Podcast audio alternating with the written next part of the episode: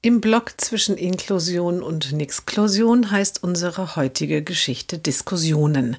In der Elterngruppe gibt es heute viele Diskussionen. Eine junge Mutter nennt ihr Kind entwicklungsverzögert und anders begabt. Außerdem sei es so niedlich und reizend, alle würden es lieben. Eine andere Mutter mit einem Kindergartenkind sagt laut, mein Kind kann alles lernen, deshalb will ich auch unbedingt Inklusion in der Schule. Die Eltern der älteren Kinder sind weniger laut. Sie sprechen von Kindern mit Behinderung und sie sagen, niedlich reicht nicht. Als Erwachsene sind viele unserer Kinder nicht mehr niedlich und sie müssen es auch nicht sein. Nicht alle haben sprechen gelernt, nur einige wenige gut lesen und schreiben.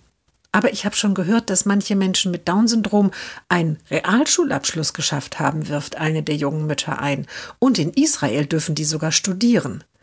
Die Mutter des Mädchens zuckt mit den Schultern. Ich habe noch keinen dieser Menschen getroffen. Aber deshalb will ich doch Inklusion, weil meine Tochter so fit ist, wirft die Mutter des Kindergartenkindes wieder ein.